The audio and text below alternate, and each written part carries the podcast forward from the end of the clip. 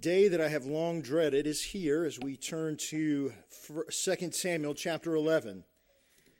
2 Samuel chapter 11. I think you'll see why I say it is a day that I have not looked forward to. As we look forward to, or as we look at now, David's sin. David is going to sin quite extraordinarily. But in 1 Samuel chapter 11, or 2 Samuel, I'm sorry, 2 Samuel chapter 11, we will see. We won't look at the whole chapter this morning because there's just so much here. I want to just this morning focus on the first five verses of uh, 2 Samuel chapter 11. So 2 Samuel chapter 11, uh, verses 1 through 5. 2 Samuel chapter 11, verses 1 through 5. And uh, if you're physically able to do so, I do want to invite you to stand with me as we honor the reading of God's holy and written word. 2 Samuel chapter 11, verses 1 through 5. And it came to pass after the year was expired, at the time when kings go forth to battle, that David sent Joab and his servants with him and all Israel, and they destroyed the children of Ammon and besieged Rabbah. But David tarried still at Jerusalem. And it came to pass in the evening that David arose from off his bed and walked upon the roof of the king's house. And from the roof he saw a woman washing herself, and the woman was, very, was very beautiful to look upon. And David sent and inquired about the woman, and one said, Is not this Bathsheba, the daughter of Eliam, the wife of Uriah the Hittite? And David sent messengers and took her, and she came to him, and he lay with her, for she was purified from her uncleanness, and she returned to her house. And the woman conceived and sent and told David and said, I am with child. Let's pray. Father, may you help us uh, as we go to uh, the text and as we look at a very uh, difficult and troubling passage this morning. God, our prayer is that ultimately it pushes us to see Christ and how Christ is better than even the greatest king on the earth. We praise you for your grace and your mercy. We praise you for your kindness and your love and even your forgiveness. Your forgiveness that is ultimately available to us in Christ. And we praise you for this and we thank you for this and we ask now your blessings in Jesus' name. Amen and amen. I think you can be seated. Perhaps one of the most notorious names in all of uh, Nazi Germany was a man by the name of Adolf Eichmann. Eichmann was one of the Nazi architects of the Holocaust who, after World War II, managed to escape the Allies. And he managed to flee to South America, where he began to establish himself. And he was not caught until 1960, where he was ultimately taken back to Israel for a trial. He was tried, found guilty, and ultimately executed, but there was a very interesting incident that occurred during this trial. They had to find witnesses who saw him commit the terrible crimes against humanity that he was charged with. And so they needed to find people who saw him participate in atrocities at the Nazi death camps. One of the material witnesses was a man named, um, and I'm going to probably butcher his name, but um, Yael Deneuer. And when he came in to testify, he saw Eichmann in the glass booth and it was broadly broadcast and broadly broadly seen uh, that he immediately broke down, fell to the ground, and began weeping uncontrollably. There was, of course, a, pandemonium, and the judge was hammering, calling for order. It was apparently a very dramatic moment. Sometimes later, sometime later, an interviewer, uh, I think it was Mike Wallace actually, uh, who was at, at 60 Minutes at the time, who later interviewed the, the, the, the eyewitness, and he would ask him, Was it because of those painful memories that you fell down upon the ground and began to control and uh, uncontrollably weep? Shockingly, he said, No. When asked why, he actually did this, to the shock, I think, of almost everyone. He said this he said that he was overcome by the realization that Eichmann was not a demon, but was an ordinary human being. He went on to say, I was afraid, not for Eichmann, but for myself, because I saw that I am capable of doing this exactly like him. The reality is that there are real monsters in the world, and they are humans. But we have looked into the eyes of our enemies, and they are us. And we must understand this morning as we come to the, to the text of 2 Samuel chapter 11.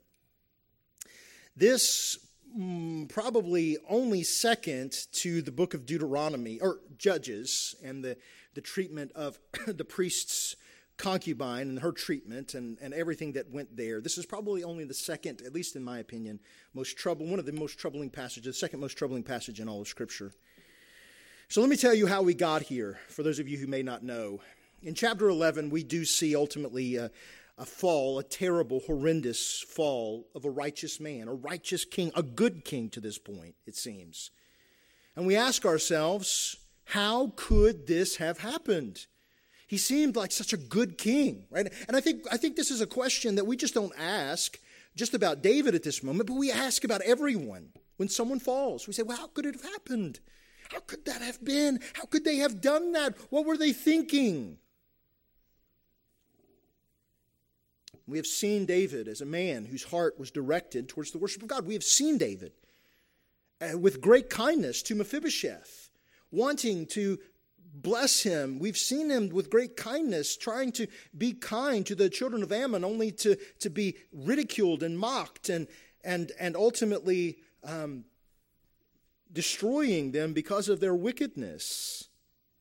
How can someone seemingly just fall into selfishness, deceitfulness, and murderous action, particularly all at once? Well, the answer is neither David nor we fall into these actions all at once.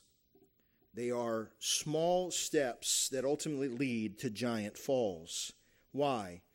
Well, we would say, well, David is a partaker of God's grace. Well, certainly he was. Certainly he is.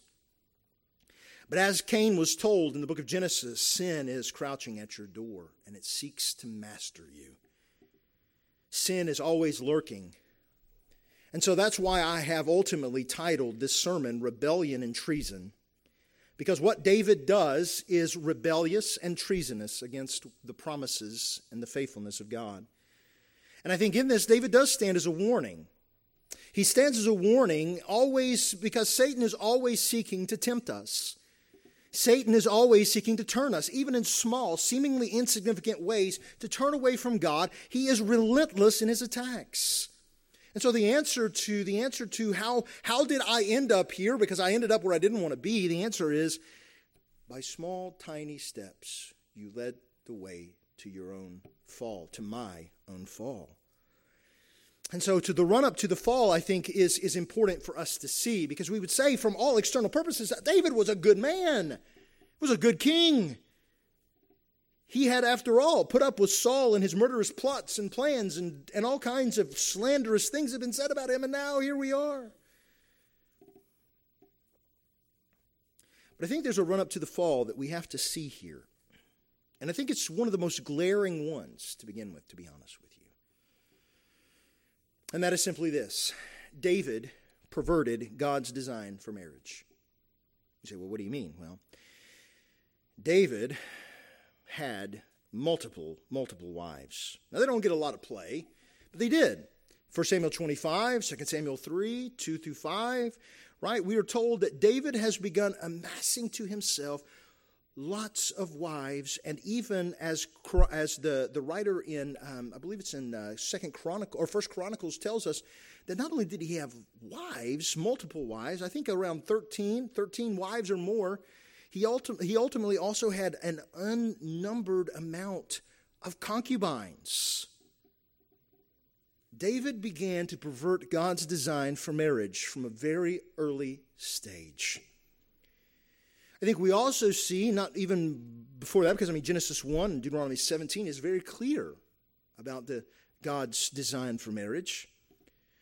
And David, even David, in demanding his wife, Michal, David does not seem to care one iota about her. His love for her has long since gone. She's already married to someone else. She has, she, has, she has no love for him. He has no love for her. So, why does David want her and keep her? Well, David's ambi- ambition at that point seems to be solely motivated by political ambition.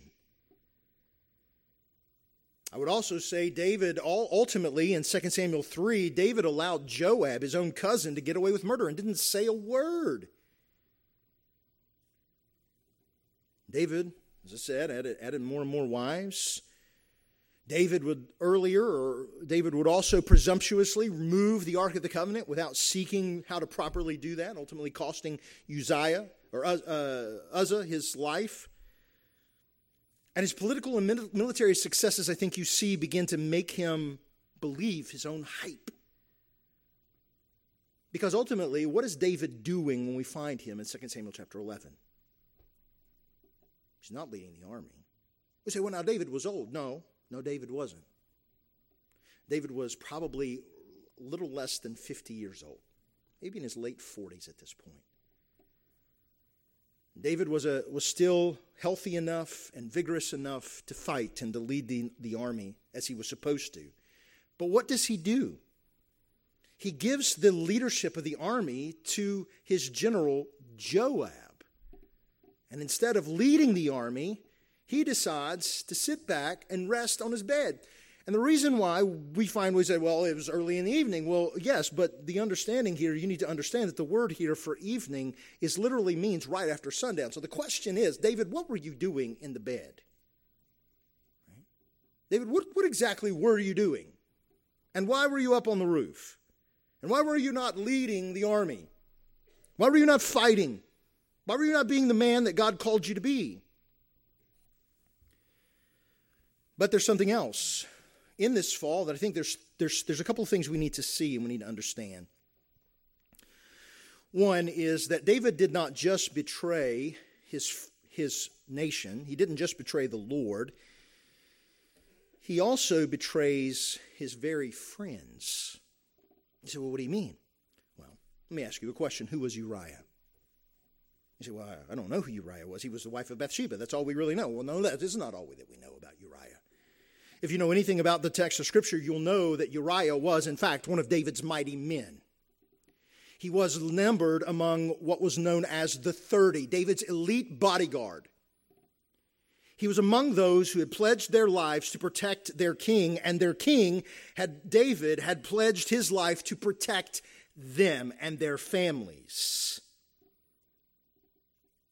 Uriah had considerable military skill, and God's blessing rested upon him. And if that were not enough, on top of being fiercely loyal to David, he would have eaten alongside of David, he would have fought alongside of David, he would have watched over David in battle, and David over he in war. David would have hosted both Uriah and Bathsheba at his table for feasts and he would have known clearly who they were. But not just that, Uriah, to David's shame, ultimately is a Gentile. You say, well, what do you mean? Well, how is Uriah, how is Uriah mentioned here in our text? It is said in verse 3 that he is the wife, she is the wife of Uriah the Hittite. Uriah was not ethnically Jewish. He was, in fact, from, a, from the descendants of Heth, who was the son of Canaan. According to Genesis 10:15 and according to Genesis 15:20, it tells us the land of the Hittites was part of the promised land given to Israel. But here's the strange thing. Uriah is a Gentile with a Hebrew name.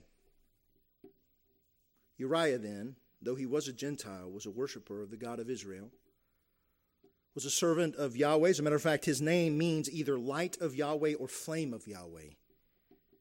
And David will snuff out the life of a man who lives for Yahweh. But that's not all. You see, David's sin is much more incendiary than just that, although that is certainly insidious and wicked. It is also said in verse 3 that, that your Bathsheba is the daughter of Eliam. We say, well, we don't know anything about Eliam. Oh, yes, we do know. If you know Scripture, if you look at the text of Scripture, the first thing we know about Eliam is that he, his name means God is my nation. He was a Gilonite. He was, in fact, according to 2 Samuel 23 34, also one of the 30, David's bodyguards.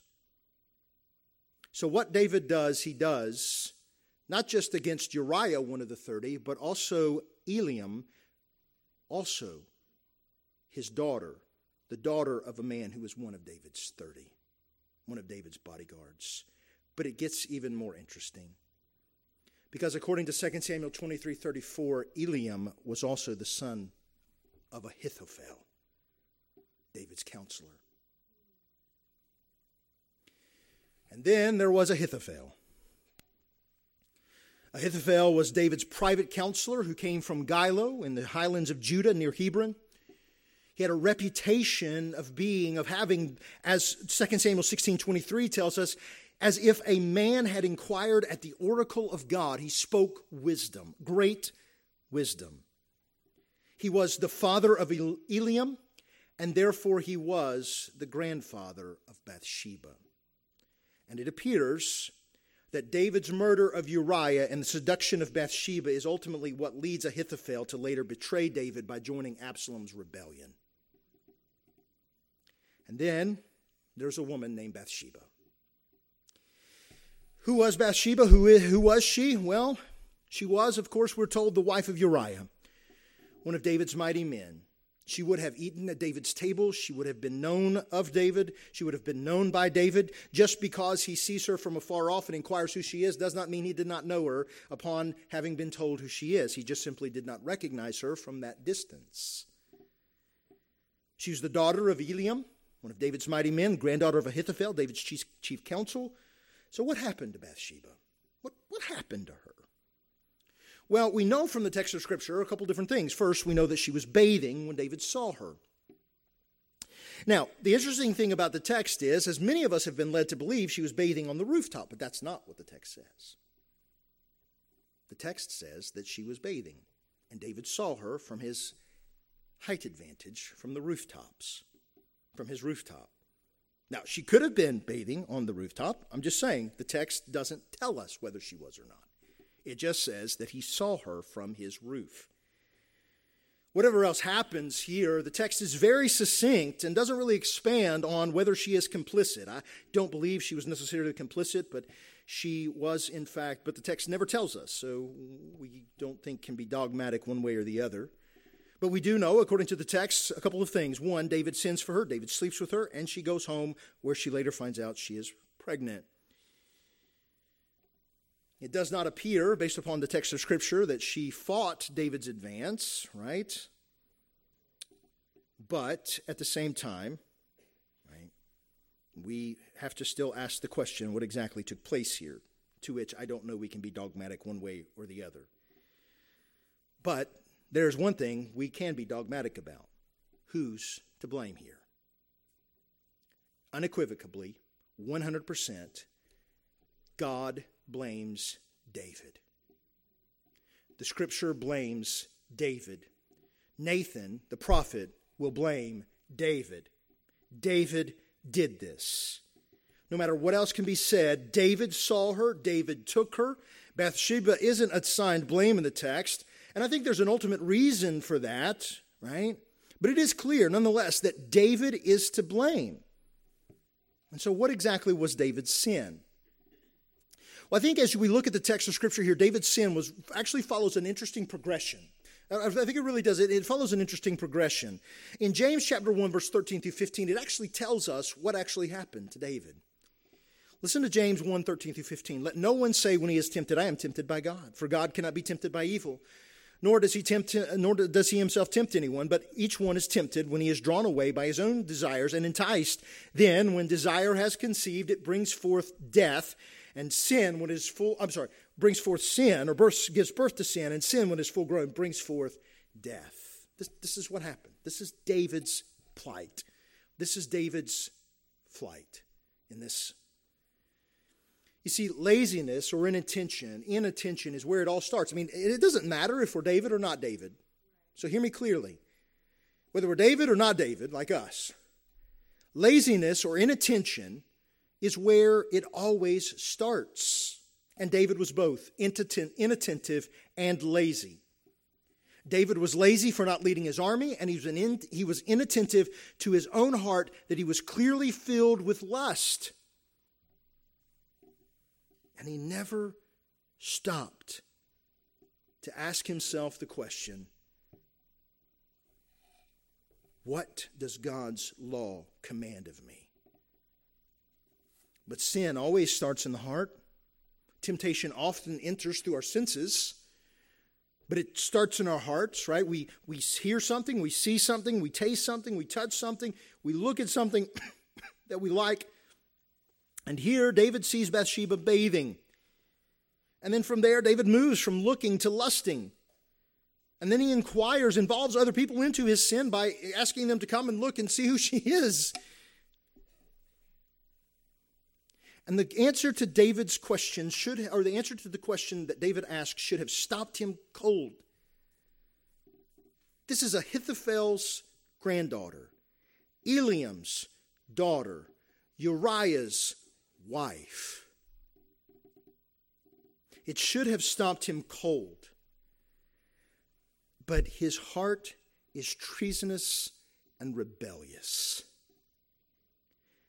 And before we judge David, and we should, but before we judge him too harshly, we need to ask ourselves is not this the same way that our hearts treat us?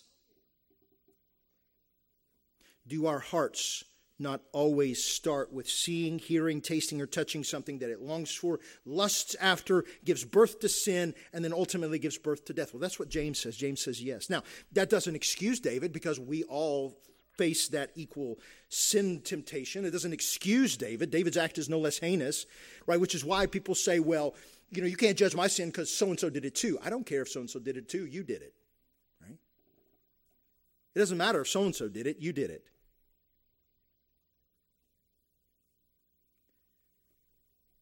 David sent messengers. David took her. She returns home, and that's all the text really says. But sin, it brings forth consequences. A child, a cover up, and a murder, ultimately, is what happens.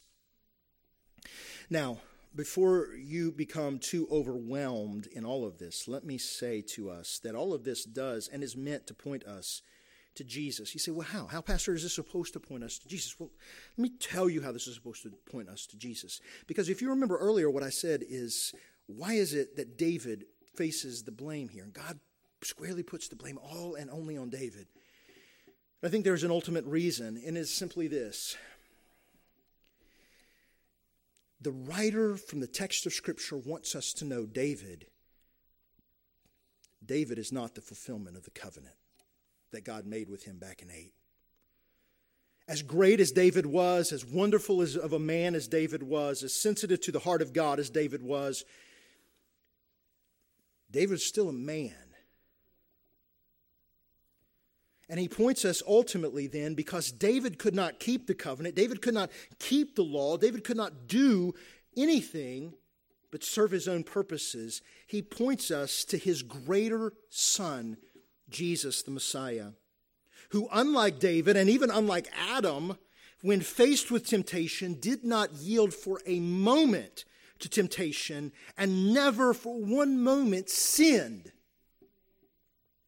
Jesus did what David and Adam could not do. You see, the entire text here is places us, excuse me, it seems to place us and uses the language of the garden all over again. This is David partaking of the fruit. This is David in Adam eating again the fruit that was forbidden by God. And he falls and he sins. And David, in his temptation and in his sin, he is disastrous. And yet he points us then to the greater Son, his greater Son, King Jesus, who, when faced with this, never for a moment flinched in the face of sin and temptation. Ultimately, David points us to Jesus because Jesus is the greater son of David who was able and is able to fulfill the covenant of King David or what fulfilled the covenant with David because David was filled with weakness and sin. As Paul tells us in Romans chapter 8, that no one could keep the law. None of us in the face of the law could keep it, but Jesus did. Jesus is the greater David who ultimately fulfills the covenant that God made with David. Because Jesus was not filled with the weakness and the sin that David was. He was, he was able to keep the covenant that was promised because Jesus is David's greater son, the Messiah, the God man, who kept and fulfilled the covenant and instituted the greater covenant, the covenant of grace, the new covenant, the New Testament. And so we can rejoice in this. And so, believer, let me say this to, to you. Because of Christ, we ultimately, when we do sin, can find grace in our times of struggle, and we can rest in grace even in the times of our greatest and most tragic rebellious sin. We can find grace and we can come to the throne of grace not because of David, not because of us, but because of Jesus. And we can come to Christ knowing that we will not be rejected, but received in grace because another has kept the law on our behalf. And yet, in saying that, it doesn't keep us from the call of God in His Word to also fight against our sin for the glory of God. And I think in this, as we look at David, we don't look at David like, haha, I'm better than you. No, no, no. We look at David and saying, oh my, this is definitely a warning because, but for the grace of God, I would fall into the same, same sin. But how do we fight when we're faced with our sin? Well, I think the text of Scripture points us to a couple of different things. One, I think, unlike David, we need to constantly, continuously be feeding our minds and our hearts and our consciences with the Word of God. We need to be constantly filling, filling our hearts and minds and consciences with what the Bible says, with what God has already revealed to us. But I think also, Christian, let me say this. When we sin, we need to flee to God's grace and we need to be embraced by God's grace. But also, you and I need to fight to win against the battle against our sin. This can't be a half hearted fight. This must be an all out, hand to hand combat, trench warfare fight against my sin and against your sin. Not against other people's sin, but against our sin. We must fight and never give up. Sin is always crouching at our doors and seeks to destroy us. And we must guard our hearts and our minds in Christ, protecting our, our hearts and minds by the weapons and the tools God has given to us in Christ. I would say this. I, w- I would also say this. I would say, guard not just your hearts and your minds, but those of you that are married, guard your marriages by putting in the time and the energy that is necessary to build strong and healthy marriages. Don't ever let your guard down. But I would also end by just simply giving you this encouragement. Brothers and sisters, if we have and are caught in sin, Paul told us in Galatians chapter 6, we are to restore those who are caught in sin. We are to help them, we are to restore them, we are to encourage them to bear one another's burdens. And so I would say to you who maybe have been caught in sin, flee to God's mercy. Know that His forgiveness is given, and once it is forgiven, there is no shame that is yours any longer uh, to be exploited by Satan but to be learned from and grow in. So we need to rest in God's mercy. We need to rest in God's grace. But we don't need to exploit God's mercy or God's grace. We don't need to abuse God's grace. We don't need to abuse God's mercy. We need to rather fight by the power of the Holy Spirit in accordance with the Word of God. We need to fight against our sin. This incident that happens and and it only gets worse from here like you know some days you'll have people say well how much worse can it get don't ever don't ever ask that question because it can always get worse right well that's going to be the case here it's going. Next week we'll look and we'll see, we're going to see that it gets a lot worse because David sins. He, in, he enacts Joab in this treachery. He kills an innocent man. It is a mess of an ordeal. And yet, I will say this even as much as I have not looked forward to preaching this text of Scripture, this text of Scripture points us forward to Christ and the cross and the mercy that is ours if we will but repent and turn to Christ in grace. And so this morning, let me encourage you not to use your sin as an excuse to keep you from the Lord, not to use your sin to, as an excuse for why you could never be forgiven or loved or cared for, or you could never give your testimony. Embrace God's grace. Be embraced by His mercy and live for the glory of God while we are empowered by His Spirit to fight against our sin. Let's pray. Father, help us, we pray, in mercy to um, just rest in Christ. Confess our sins when we are caught in them and flee to the, flee to the, to the throne of grace not exploiting or abusing or using your grace as a reason to sin, but God, resting in it nonetheless, trusting in Christ nonetheless. We thank you that though David was weak and sinful like we, Lord Jesus, you did not flinch even for a moment in the face of temptation and sin. We praise you that ultimately it is through your sacrifice upon the cross that we are given hope and we can taste of the victory that is to come, that is ours already in Christ. So help us now. Help us to rest and trust in Christ. Help us to look to Christ. Help us to find grace in times of need. We pray this in Jesus' name.